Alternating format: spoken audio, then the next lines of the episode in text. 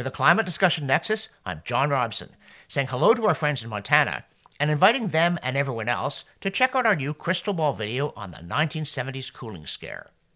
Plot spoiler? Yes, it really existed.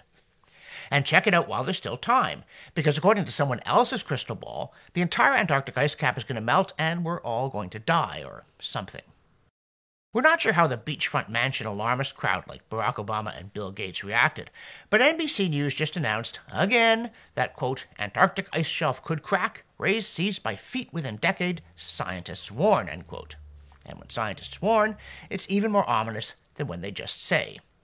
Even if the story subhead then dials it back to a researcher. And while the disaster is apparently scheduled for 2031, it all depends on, quote, how the glacier will behave over the next 100 years, end quote despite which Science.org gave it the unsettled headlines, quote, Ice shelf holding back Keystone Antarctic Glacier within years of failure. Breakup of the Thwaites Eastern Shelf will ramp up sea level rise, end quote. No could or might there. But the looming demise of Thwaites is old news in the alarmist press, as you can see from our previous coverage of it. Nevertheless, here we go again. Quote, ice shelf, riven by newly detected fissures on its surface and underside, is likely to break apart in the next five years or so, scientists reported today at a meeting of the American Geophysical Union, end quote. Likely. Whereupon, we all get damp. Quote, a collapse of the entire glacier, which some researchers think is only centuries away, would raise global sea level by 65 centimeters, end quote. But since that's not even attack of the giant leech is scary, they add, quote, its demise could eventually lead to the loss of the entire West Antarctic ice sheet, which locks up 3.3 meters of global sea level rise, end quote. And as usual, the settled science is unsettled in a bad way. NBC says, quote, a series of scientific studies of Thwaites in recent years has shown the enormous glacier is melting more quickly and in ways scientists never expected, end quote. And since what scientists expected about Thwaites didn't come true, we must now believe what scientists expect about Thwaites. Quote, the threat from Thwaites, the retreat of Antarctica's whiskiest glacier, end quote. This time for sure. Might, could, if, according to models. Of course, we might panic and do ourselves in first. From Columbia University's Climate School, and who you thought grievance studies put the cart of conclusion before the horse of inquiry, we hear from an author named Kevin Webb that soon we will take control of the whole ecosystem and finally make it work properly. Quote, the technologies we are developing today to slow and even reverse climate change mean something monumental for the history of people and the planet. For the first time, we will be purposely in charge of the planet's thermostat, end quote. And humans would never bungle such a situation. Oh no, we never get cosmic ambitions and then kill millions. Wait a minute, we do. It was, after all, Karl Marx's collaborator Friedrich Engels who wrote in Socialism, Utopian, and Scientific that the difference between capitalism and socialism was like that, quote, between the destructive force of electricity and the lightning in the storm, and electricity under command in the telegraph and the voltaic arc, the difference between a conflagration and fire working in the service of man, end quote which led to concentration camps and millions dead in the Soviet Union and the People's Republic of China. But Webb has even more cosmic ambitions. Quote, climate change is here, it's unjust, it was preventable, it will likely get worse. A narrative I don't hear often, though, is that working to stop climate change is not only possible, it's exciting, end quote. Whereas humility is boring beyond measure. It's almost as bad as caution. Still, it would be nice before he turns down the thermostat and kills crops or triggers some unexpected runaway process to be told at the very least how he knows what the ideal temperature is. He says, quote, We need to run the clock backwards. The CO2 levels of the Goldilocks period most of humanity has existed through, roughly the past 10,000 years, which saw the development of agriculture and cities, will look increasingly appealing compared with the coming several years and decades ahead. On principle, I believe 280 parts per million should be the benchmark CO2 level, end quote. But wait, does he mean the Goldilocks temperatures of the Holocene climatic optimum when agriculture was created? Much warmer than today? Does he mean the Roman or medieval warm period with vineyards in England? Or does he mean the plunging temperatures, brutal storms, and crop failures of the Little Ice Age? Or maybe he's thinking about Mars, because, quote, the benefits of these technologies won't stop on our planet. Every tool we develop and perfect to regulate our own atmosphere may one day prove just as useful to future spacefaring humans who could repurpose them to terraform other planets, end quote. Yeah, assuming we live through the professor's efforts to fix the economy and Mother Nature first. And now, a word from our sponsor, and that's you. Because at the Climate Discussion Nexus, we're dependent upon support from our viewers and our readers. Please go to our donate page, make a one time pledge, or if you can, a monthly one. I'm not talking a lot of money though. If you've got it, we'll take it. $2 a month, $3, $5. That's the sustaining funding that we need to produce these videos on our newsletter. And now, back to me. On a slightly less cosmic note, with prices rising, most sensible observers point to endless government borrowing and printing of money, while lockdown economies produce less and less, as the root cause of inflation. But there are other views. For instance, that the cause is, drumroll please, climate change. Quote, the full effect of lingering pandemic related food supply chain disruptions, high inflation, labor and transportation issues, climate change, and extreme weather events on next year's grocery bills remains to be seen, end quote. And then they tell you about it anyway, even if it gives you a heart attack.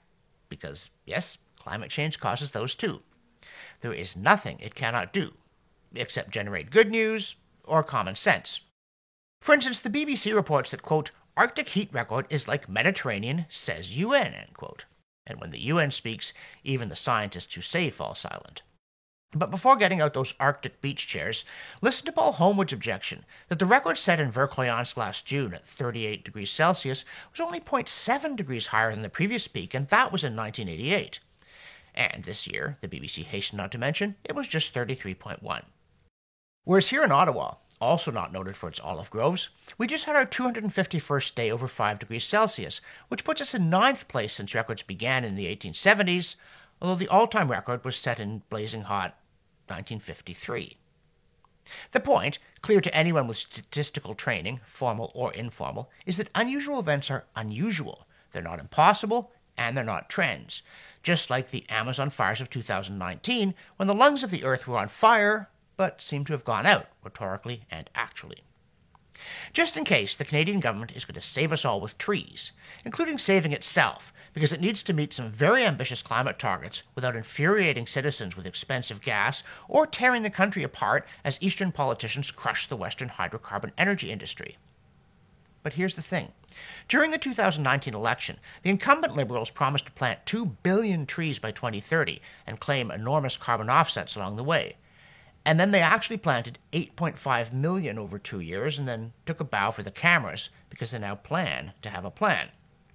The National Post needed an access to information request to discover that business about the 8.5 million so far. And apparently it's something to do with seedlings growing slowly, which you'd think the Department of Natural Resources would have known about in a country with as many trees as Canada. In case you don't live here, we should mention it's the second largest country in the world, and its relatively small population is heavily concentrated in the warmer southern part for some reason, leaving a vast and spectacular region covered in trees. All trees, all the time. Despite which, the Post also discovered, this time via a press release, that the government just asked if anyone knows how you plant a lot of trees. Quote, Natural Resources Minister Jonathan Wilkinson has today launched a call for proposals, including from Indigenous communities and municipalities, to plant millions of extra trees a year, end quote. Suppose you wanted to save the planet from that terrible CO2, and suppose you were a normal person then, before embarking on a project to plant 2 billion trees, surely you'd ask how many we have already, in case it wouldn't be a big increase. In fact, you'd Google how many trees are there in Canada and get 318 billion. Not hits, trees. Which means that 2 billion, even if you did manage to plant them, would only be an additional 0.66%, which wouldn't make a twig of difference. Actually, nobody really knows how many trees there are in the world. Back in 2020, someone did a study that claimed there were 3.04 trillion, 7.5 times more than the settled science had previously indicated. And if that number's even roughly right, planting a few more will be nice, but it won't change the weather. Nor apparently will the passage of time. Last week, our 1920 or 2020 series took you to a lighthouse on the southern coast of Australia, and we liked the view so much we decided to visit another one, a short distance west on Cape Otway. As always on this tour, our data comes from the Australian Bureau of Meteorology website. So here's another chance to tell temperature in 1920 from that in 2020. And if you can't, we'll wager 2120 won't look all that different either, even if the Canadian government gets a handle on that tree planting shovel at some point between now and then. But what of tornadoes? There's understandably been a lot of attention paid to the devastating ones that hit the U.S. recently. But while we know what the alarmists and politicians say the science says, what does the science say? At her Climate Etc. blog, Judith Curry provides an excellent roundup, not only of the IPCC assessment, but also of comments from tornado experts. Her summary, quote, Fortunately, there is no sign that the number or intensity of the most violent tornadoes, EF3+, is increasing. However, tornadoes are becoming more tightly packed within outbreaks, and there are longer stretches in between, leading to more variability from quiet to violent periods and vice versa, end quote. It didn't stop Michael Mann from tweeting about intentional deception using a misleading chart. But if there is any connection, it may well be that more warning means fewer tornadoes. Don't stay tuned for alarmist politicians, journalists, or scientists to tell you about that one, though. Now, speaking of science, this week we dipped into the CO2science.org archive for a 2017 study asking Is climate change controversy good for science? The point being to determine whether science benefits from allowing debate or from enforcing orthodoxy. Now, if you have to ask, you may struggle with the answer, which is that listening to competing views, quote, is beneficial for climate science in general. It fosters knowledge creation, end quote. Which is exactly what we at CDN have tried to do all along and what we'll continue to try to do in 2022 with your help. For the Climate Discussion Nexus, I'm John Robson.